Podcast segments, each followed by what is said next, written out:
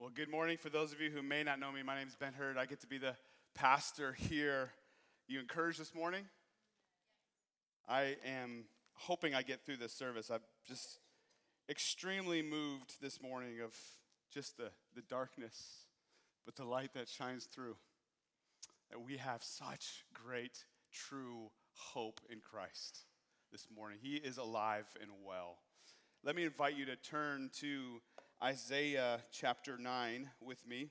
We're going to be looking at Isaiah for a short bit of time, and then we're going to be jumping to Hebrews. But as I open up the service this morning, I mentioned just, just the disparity in the world. And it's crazy to think of how different the world is than it was in January 2020. Like, doesn't that seem like light years ago? It was a different world back then. And, and I was reminded this morning, uh, reminded this week as I went to the doctors to, to, I was having some issues. Don't worry, I don't have COVID. Uh, but I was having these, these issues, and it struck me that, like, when I, when I walked in, I knew for sure, like, I have to have a mask on. Like, who knows what these people around me have? I, like, I don't want to be exposed to that. And then it got me thinking, like, we didn't used to do that. Like, I never went to the doctor and thought I should have a mask on. Like, we have forgotten, I have forgotten what life was like before COVID hit. And with the pandemic has come this rising issue with depression. You know, before they would say people would have, there was 8% of the population would have some kind of clinical depression. But since the pandemic, that has risen to about 33%. For all you non math majors, that's one out of three people have some kind of depression symptom that the clinics would say you need some help on. 33%, one out of three of us is struggling with depression. And, and just forget the pandemic. How, how many of us are just dealing with the issues of life? You know, sickness, cancer, broken relationships. Like we live in a world that is truly broken. And this week I mentioned I went to the doctor and I had these weird symptoms. And, th- and this is how despair and fear comes my way. I, I was having these, these uh, moments of like dizziness. Like all of a sudden it would just strike me where I would have this like throbbing in my head and dizziness. And then I would feel completely heavy. And within a matter of just a couple seconds, it was gone. And if you know me, I'm kind of tend to be a the, bot, the glass is half empty, like the doom and gloom. And I'm like, for sure, I have a tumor in my head. I'm going to die this week. Like, that's where I went to. Like, we can find ourselves just naturally going to a place of despair. Come to find out, I only had fluid in my ears and I got some medicine. I'm feeling much better today. But for some of you, you you're not feeling the joy. You're not feeling the light. You have family members who are in a dire place physically. I think of Dusty, who attends here with her husband, Doug, and she hasn't been able to come for weeks, and she's been dealing with cancer for a very long time. So many of us have struggles that we're dealing with, strained relationships in our family that just don't seem to have an ending, loved ones who are far from the Lord. And many of us are dreading the holidays for it. For you, it's like, what's the point of Christmas? When there's nobody to really spend it with. Certainly, we see the darkness around us, right? I think we would all agree that we need a wonderful counselor to intervene for us. And that really is the hope of Christmas, isn't it? Jesus, our wonderful counselor. We're starting a new series today entitled He Shall Be Called. And it's based off of Isaiah 9 6, where we see this prophecy of Jesus, and he's given these names. And so, for the next three weeks, we're going to look today at Wonderful Counselor. Next week, we're going to look at Mighty God, Everlasting Father. And then on the 19th, we're going to look at the Prince of Peace. Praise God that he did not leave us on our own. And so, let's look at Isaiah 9 6, or Isaiah 9, starting in verse 2. Follow along as I read it. The people who walked in darkness have seen a great light. Those who dwelt in a land of deep darkness, on them has light shone. You have multiplied the nation, you have increased its joy. They rejoice before you as with joy at the harvest, as they are glad when they divide the spoil for the yoke of his burden and the staff for his shoulder, the rod of his oppressor, you have broken as on the day of Midian. For every boot of the tramping warrior in battle tumult, and every garment rolled in blood will be burned as fuel for the fire. For to us a child is born. To us a son is given, and the government shall be upon his shoulder, and his name shall be called Wonderful Counselor, Mighty God, Everlasting Father, Prince of Peace. Of the increase of his government and of peace, there will be no end on the throne of David and over his kingdom to establish it and to uphold it with justice and with righteousness from this time forth and forevermore. The zeal of the Lord of hosts will do this. Pray with me. Father, we need to be reminded this morning that in the midst of darkness, there is a great light. Oh Lord, we have all the hope in the world that we need you have shone bright on us. You have taken our sin. For those of us who have repented and placed our faith in you, you have taken our sin and put it as far away as the east is from the west. Lord, you, do no, you no longer judge us based on our past, but you judge us based on the righteousness of your Son that you have placed on us. Lord, would you remind us that Jesus is our wonderful counselor. Lord, that He is reigning even now supreme, and we thank you for it. Lord, give us hope this morning, give us encouragement. And it's in Jesus' name we pray. Amen.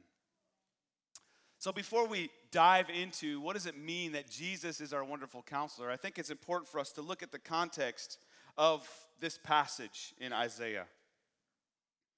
You know, it's easy to to think of Christmas and to get kind of caught up in the wonder of it all, this little cute little baby in this cute little manger with angels singing songs. We can get caught up in the festivity of it all, the, the gift giving and the families coming together and all the food that we will enjoy over this time. And we can completely miss the context of this prophecy in the book of Isaiah and the true wonder of this baby that came to us 2,000 years ago. So turn with me real quick to the beginning of Isaiah, chapter 1, verse 1. Let's just get an understanding of what is this book written for? Uh, what's the background to this so that we can better understand like the true reason why there was a great light that came in the midst of utter darkness. First of all, right there in verse 1, the vision of Isaiah the son of Amoz, which he saw concerning Judah and Jerusalem in the days of Uzziah, Jotham, Ahaz, and Hezekiah, kings of Judah. So we see that this book is about the visions that Isaiah had during the days of these kings of Judah. So he, God was meeting with him. Isaiah was a prophet of God. Now, don't be confused to think he was some kind of fortune teller or predictor of the future. No, he wasn't those things. A prophet of God was the mouthpiece of God. He came to deliver a message to the people straight from God. Now, the prophecy of Jesus coming actually begins in chapter 7. So now turn there with me. I'm going to read a large section here to give us a deeper understanding of what is going on in the midst of this time when this prophecy was given to Isaiah and delivered to the people. Isaiah 7, verse 1, follow along with me here. In the days of Ahaz, the son of Jotham, son of Uzziah, king of Judah, Rezin, the king of Syria, and Pekah, the son of Remaliah, the king of Israel, came up to Jerusalem to wage war against it, but could not yet mount an attack against it. When the house of David was told, Syria is in league with Ephraim, the, art, the heart of Ahaz and the heart of his people shook as the trees of the forest shake before the wind. So there's great fear amongst God's people here. Verse 3 continues And the Lord said to Isaiah, Go out to meet Ahaz, you and Shear Jashub. These are some fun names here. Your son, at the end of the conduit of the upper pool on the highway to the washer's field, and say to them, Be careful, be quiet, do not fear, and do not let your heart be faint because of these two smoldering stumps of firebrands. Love that. At the fierce anger of Rezin in Syria and the son of Remaliah because Syria with Ephraim and the son of Remaliah has devised evil against you, saying, Let us go up against Judah and terrify it, and let us conquer it for ourselves, and set up the son of Tabeel as king in the midst of it. Verse 7 goes on, Thus says the Lord, It shall not stand, and it shall not come to pass. For the head of Syria and Damascus, and the head of Damascus is Rezin. And within 65 years, Ephraim will be shattered from being a people, and the head of Ephraim is Samaria, and the head of Samaria is the son of Remaliah. If you are not firm in faith, you will not be firm at all. And then here comes the prophecy. So, in the midst of this battle that's facing them, these enemies, this is what the Lord says. Verse 10. Again, the Lord spoke to Ahaz Ask a sign of the Lord your God. Let it be deep as Sheol or high as heaven. But Ahaz said, I will not ask, and I will not put the Lord to the test. And he said, Hear then, O house of David, is it too little for you to weary men that you weary my God also? Therefore, the Lord himself will give you a sign. Behold, the virgin, the virgin shall conceive and bear a son, and shall call his name Emmanuel. So when we think of this baby that came, this was during a very desperate time for the Israelites. In fact, things don't go so well. The kings of Judah were not very good, and neither were God's people. And eventually they were led into captivity, and they did not see the fulfillment of the prophecy in their time. In fact, if you know anything about the history of the Bible, in between Malachi, the last book of the Old Testament, and Matthew, the new the first book of the New Testament, there is this gap of 400 years of silence. God did not speak through any kings, God did not speak through any prophets. It was a dark period. And when things picked up in Matthew, the Jews are under the reign of the Romans. And this was surely a dark time for them as well. But when the time was right, Jesus came as a baby. And so when Mary and Joseph looked into the eyes of their little child, they were looking at wonderful counselor, mighty God, everlasting Father, Prince of Peace. Does that blow your mind? Like when you stop and think, like we hold our little babies and, and we just think how cute and how little, but they were holding the Son of God. Mind boggling to me. And so let's jump into what does it mean that Jesus is our wonderful counselor? First of all, let's consider what, what does wonderful mean in Hebrew? That's what the Old Testament was written in. Now, we, in the English language, we kind of abuse words, don't we? Like awesome, wonderful. I mean, we can, we can use it for many different things. Uh, you know, for instance, I got all A's. Well, that's wonderful. Or for some of my kids, I didn't flunk my class, my test. That's wonderful. Brian Kelly ditched Notre Dame, but the Irish hired Marcus Freeman. That's wonderful. Michigan is going to the, make the playoffs. Well, that's not quite so wonderful. Never mind. we can use this word wonderful and just kind of throw it out there, and we lose the context of what wonderful means here. When we think of wonderful in the Old Testament, we are speaking of a different level. It means extraordinary, something astounding, that causes intense amazement. It's something really good, but that's impossible to happen, but it, it takes place. That's what it means when it says wonderful, not a vague word that we use in the English language. This is something that is utterly astounding. Now, some people want to separate this passage, this verse, and say that he shall be called wonderful, comma, counselor. But That's not the case. It, these two go together. He is wonderful counselor. So, what does the word counselor mean?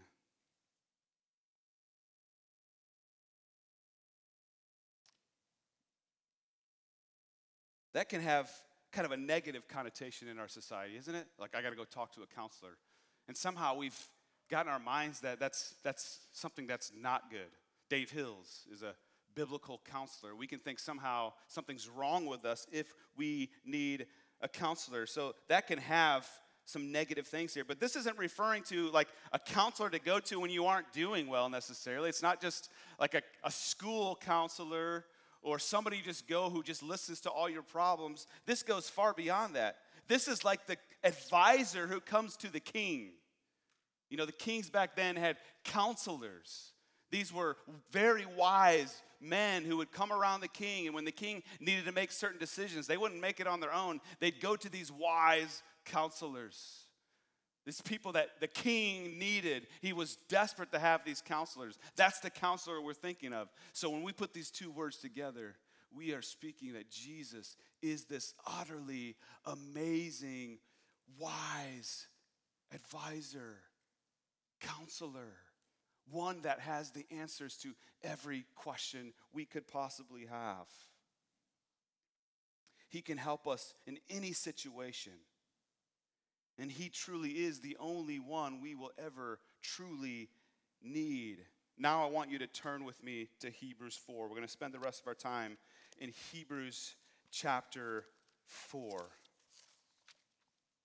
This is arguably one of my favorite passages in Scripture, along with Romans chapter 8, as it just speaks of Jesus being our wonderful counselor. Follow along now as I read Hebrews 4, starting in verse 14. Since then, we have a great high priest who has passed through the heavens, Jesus, the Son of God. Let us hold fast our confession.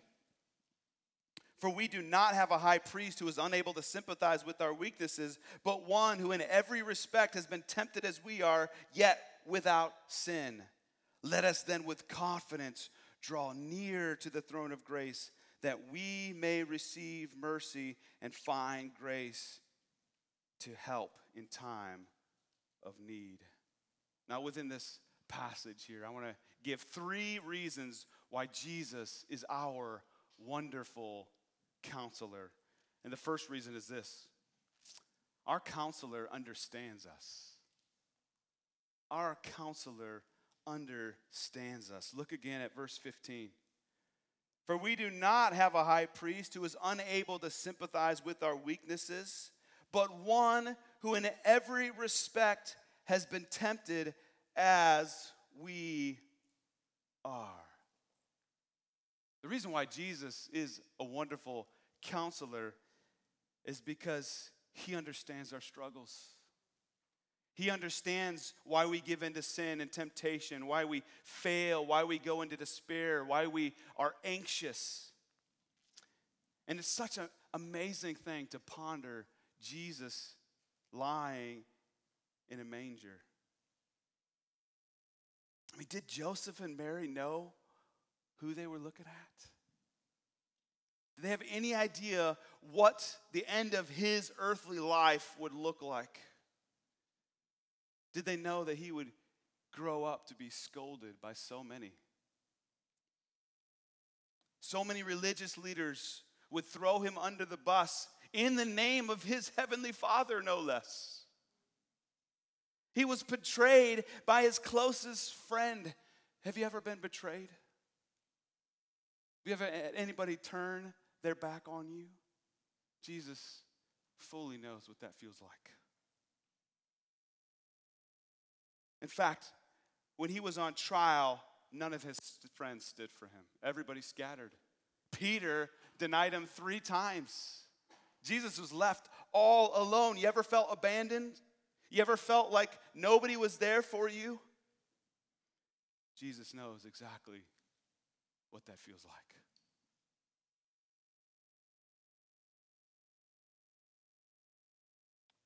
The people gave him a sham of a trial. They convicted an innocent man because they didn't know what to do with him. And so they hung him on a cross where he paid the price for the sins of every person who would ever believe. Does our Savior know suffering? Yeah. Have you ever been depressed? Do you remember what Jesus did when Lazarus died? John 11 35, if you want to memorize the scripture, it says Jesus wept. he cried. Our Savior knows sadness. You ever found yourself deeply anxious? You just can't get over something. It just spins around in your mind, causing great turmoil within you. You remember Jesus when he was in the Garden of Gethsemane? As he thought about what he was about to face. He's in such turmoil that he is sweating drops of blood. Jesus understands your anxiety.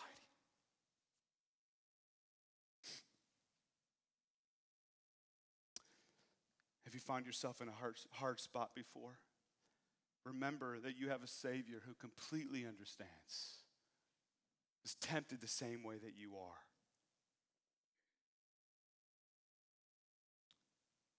He isn't someone who always says the right things but never understands. You ever have that? You ever have somebody? There's nothing worse than receiving like wisdom, quote unquote, from somebody who has no idea what you've been through. You know, a person who acts like they know your pain and your trials, they know your financial burdens, and yet, as you're sharing the financial burdens you have, they were born with a silver spoon and never knew what poverty looked like. Like they just don't quite understand what you've been through. Uh, this, we're right in the middle of a building project.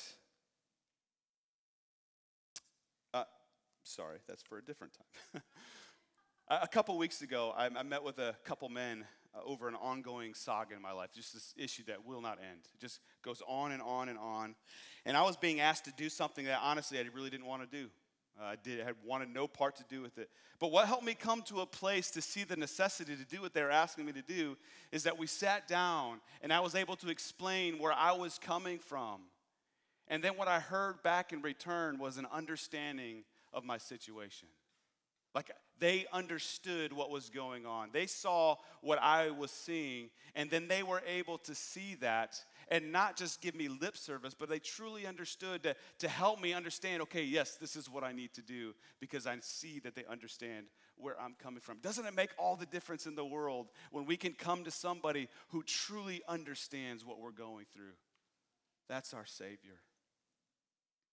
When we come to Jesus with our temptations, our struggles, our trials, we can come with full trust that Christ was tempted in every way. He understands. He's been through it all and much worse than we will ever have to face. Take courage, Christian. Jesus isn't someone who was handed everything to him in life. Our counselor understands us. Look at the second part of verse 15. For we do not have a high priest who is unable to sympathize with our weaknesses, but one who in every respect has been tempted as we are, yet without sin. Here's another reason why Jesus is our wonderful counselor. Our counselor knows the way to victory. Our counselor knows the way to victory. He was tempted in every way, yet what? He was without sin. It is absolutely true that we need a counselor who can understand us, right? We need that. We need people who understand what we're trying to communicate. But we don't just want sympathy from someone. We don't just want somebody who knows what we're going through, but then does nothing about it. Imagine if Jesus only felt bad for us in light of our suffering. Imagine if he heard us and he just gave us a pat on the back and said, I'm sorry. What if he never actually died in our place for our sin? We're right in the middle of this fixer upper. And so we're ending our rental and then getting ready to move in a couple weeks to our new house. And it is, It's exhausting, it's fun, it's crazy. We've been to Menards and Lowe's about 85 times. Uh, and if you're like me who don't fully know what you're doing, you go get something, then you come back and realize, oh, wait, I need something else. like that's the way it was. And this past week, we were looking for vanities. And I think there's a lot of uh, irony there in vanity. Uh, so we go and we, we're at Lowe's, and sometimes it's just hard to find people to help you. And really, Lowe's is honestly a good place. But if you go later in the evening, there's less people available. And so we're in the vanities, we're looking around for somebody to help. Nobody's around, so I go to the front counter. I'm like, we really need help with in the vanity section. Uh, come again, nobody comes. I have to go back again, ask for help. Finally, this guy comes, and this is not his area of expertise. And every single question that we asked him, he did not know the answer to. I'm like, this is not helpful. He understands that we need a vanity. he understands like the struggles and the trials. And do you realize how expensive they are too for these little pieces of wood? He understood that. He sympathized with us, but he didn't he couldn't help us at all. That's not like Jesus. When we come to him with our trials and our struggles and our temptations and our sin, Jesus understands, but he also knows the way to victory. He also knows how to help us come to a place where we can be overcomers of what we're going through through Christ. It's the very reason why He's given us His Word. Amen? This isn't a book that we should just only open up on Sundays. This isn't a book that's only for the preachers because the preachers are the only ones who can understand God's Word. If He has given us His Spirit, He has given us the ability to understand His promises. And if we are in the book, we don't know his promises. And according to Second Corinthians, we know that all the promises find their yes and amen in Christ. It's through Jesus and what he did on the cross that makes these promises true. But if we're not opening it, then we're going to miss out on the victories that Christ has for us. In verse 14, it says that we have a great high priest who has passed through the heavens, Jesus. Jesus is our great high priest. Do you know what separated Jesus from all the, all the other high priests that ever lived? Year after year after year, what did they have to offer up? Sacrifices. But our great high priest, Jesus, the sacrifice that he came with was himself. And when he died on the cross, what did he say while he was dying? It is finished. We no longer have to succumb to sin anymore because the way to victory is through Christ. And if we confess our sins, he is faithful in what? To forgive us and purify us from all unrighteousness. Our counselor knows the ways to victory.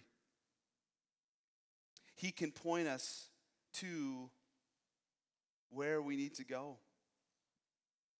And I love Romans 8:27, arguably my favorite chapter in all the Bible. And in verse 27, it reminds us that Christ is interceding on our behalf. Isn't that a fascinating thing? Jesus isn't retired up in heaven. He's not sitting on a beach, drinking a cocktail, legs kicked up. He is pleading for us before the throne. For you individually. Not for just us as a people, for you individually. He is interceding for you. Our counselor knows the way to victory. Look at verse 16. Let us then with confidence draw near to the throne of grace that we may receive mercy and find grace to help in time of need. Here's the last reason why we have a wonderful counselor. Our counselor invites us to come to him to find mercy and grace. Isn't this an amazing thing that we get to do? We can draw near to God's throne with confidence. The word confidence here, it means boldness. It means the idea of frankness, being straight up without hesitation. We can approach him without delay. We can run to him. We don't have to sneak in. We don't have to cower in. We can come boldly, confidently before the throne. Are you not blown away by that? The person who matters most, the creator of all the universe. We don't have to be afraid to enter into his throne room. How many kingdoms and governments can you just walk in on boldly whenever you like? Could you just jump the fence at the White House? Go knock on the door and ask President Biden, hey, man, I have this burden, need you to take care of? How's that going to go for you? what other government in the world, what other kingdom would allow you to go straight into wherever that place would be to talk to the man in charge, how many places can you do that? And yet, who matters compared to Jesus Christ? Amen?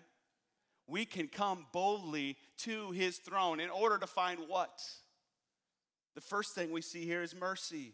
In order to find mercy. Jesus is ready to offer mercy.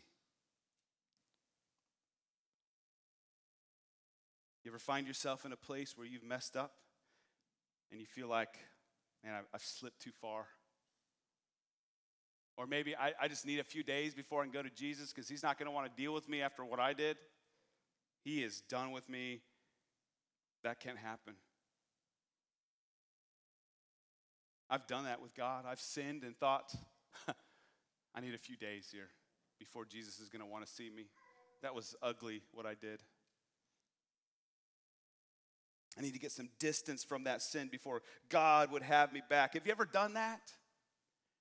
Isn't that such a ludicrous thing to do if you think about it? Doesn't that sound like a work, a works-based salvation?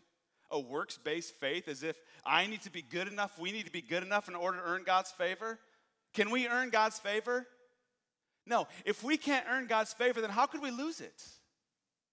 If we can't do something to get God to love us more, then how can we do something bad to lose His love? It doesn't make sense because we're not saved by grace, or we are saved by grace. We're not saved by works. We are saved by grace through faith in Christ. And so when we think we have this idea that we've messed up too bad to go to Him, what we're saying is that my salvation is dependent on my works. And scripture is very clear no, it's not. It's based on grace. And so when we screw up, when can we go to the throne? Right away. Maybe you find yourself here this morning heavy with sin in your life that you need to repent of and confess. And you've kept your distance from God because you just think that He is disgusted with you. Can I just remind you that His mercies are new every morning. You don't have to carry that burden anymore. You can lay it down. His yoke is easy, His burden is light. Do you need mercy? You can come to the throne of grace with confidence. Mercy is when we don't get what we deserve. The very fact that I see you here physically today is a sign of his mercy.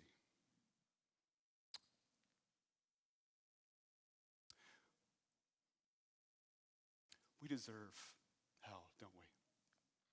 We deserve eternal suffering, and he has given us his mercy. So, children of God, if you've repented and placed your faith in Christ, you can go to him today.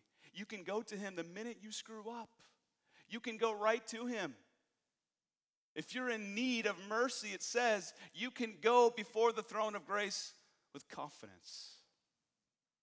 He also gives us grace. Not just mercy, but grace. If mercy is not getting what we deserve, then grace, on the other hand, is when we get what we don't deserve. And what is it that we don't deserve? so much, right? We don't deserve anything good. In fact, listen to what James 1:17 says. Every good and every perfect gift is from above, coming down from the Father of lights, with whom there is no variation or shadow due to change. Everything that is good comes from God. Have you found encouragement in a dark time? That's God's grace. Have you found financial help just when you need it? It's God's grace. Has God answered a prayer for something you've been praying for for a long time? Again, that's His grace. And so when you find yourself in need of grace or mercy, do not fear. Do not be scared. Don't wait. Run to the throne of grace in order that you may find help in time of need. Whenever you're in a place of need, what should we do? Run to the throne. One reason why we don't find mercy, one reason why we don't find grace is because I, I think we hesitate to run to Him. Sometimes I think we think God is too busy for us. God's so much bigger than that. He's not too busy for you. He's not tired of you coming to Him. Do you remember the widow who just over and over again, the parable just went and asking for help until finally, like, they were sick of her, and finally they gave her what she wanted. And what did Jesus say? Come to me like that. Don't stop. He doesn't get sick of you. Jesus doesn't get irritated with us. He doesn't get annoyed with you like we do with each other sometimes, right? Isn't that an amazing thing? Think about that. Jesus isn't, there's no gasp with Jesus. He doesn't throw his hands in the air and turn away. He doesn't give up on us. That's how merciful and gracious our Savior is. He loves you. He wants you to go to Him. His hands are open. Go to Him. So, as you go through this Christmas season, as you ponder the little baby wrapped in swaddling clothes and lying in a manger, remember, He's your wonderful counselor. He came into the world. He wasn't born into riches. He was a carpenter who lived a simple life. He was tempted in every way, so he understands what you're going through. But yet he's without sin, so he knows the way to victory. He can help you through your darkest times. And don't forget, believers in Christ, He invites us to run to the throne of grace, to receive mercy, to find grace in our time of need. We don't have to come with our resume because Christ's resume has been given to us. So let us run to our wonderful counselor. Let's pray.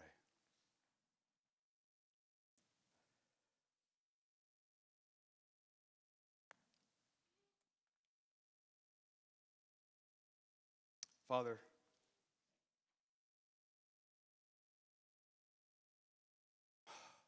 just freshly reminded of your grace in my life your mercy. Great is your faithfulness to us, Lord. And I do pray for those who are in need of counsel this morning, would they be reminded that you are our wonderful counselor? Lord, like a, a father of a young child who loves their child relentlessly, Lord, that's the way you love us. None of us would ever turn our little children away from us because of what they've done. And Lord, you don't turn away your children. We don't have to hesitate. We don't have to wait. We don't have to get ourselves together. We can come boldly, confidently. Whenever we are in need of mercy or grace, we can come to you Oh Lord, would we be reminded of that for those of us who are in despair, who are afraid to come to you for whatever reason, who think that you're this God with this big hammer? Would you help them to see that yes, you are the lion of Judah, but you're the Lamb of God? takes away the sins of the world. You freely offer mercy and grace to those who have repented and placed your faith in you. God, would you encourage us this morning? Lord, would you remind us this season of what you have done for us and what you are doing? The very fact that you intercede for us in our darkest times, that you don't get annoyed, you don't get frustrated, you don't get irritated. Lord, I don't understand how you do it, but that's what makes you God. And we praise you for it. It's in Jesus' name we pray. Amen. Amen. So many reasons to praise our God this morning. Um, Lord, and as we uh, continue, as we get into worship in just a few moments, we're going to um, practically just throw up some action steps that we can commit to this week um, that Ben has already kind of touched on. Just want to reiterate this morning. Uh, the first thing that we can do is to memorize that passage that we've read. I'm not going to read it again, but Hebrews 4 15 through 16.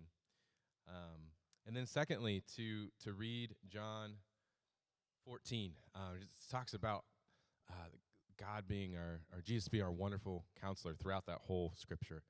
Um, feel free to read that this week. And then, thirdly, run to Christ promptly. Um, it talks about in that in that Hebrews 4 15 through 16 passage to let us run with confidence and draw near to the throne of grace.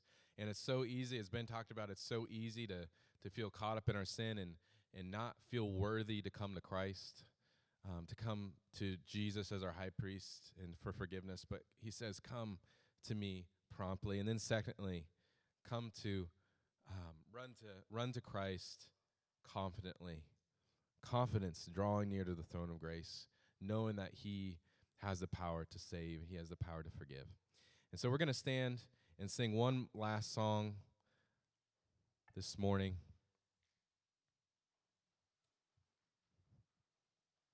Again, of just of praise God for His love for us and who He is.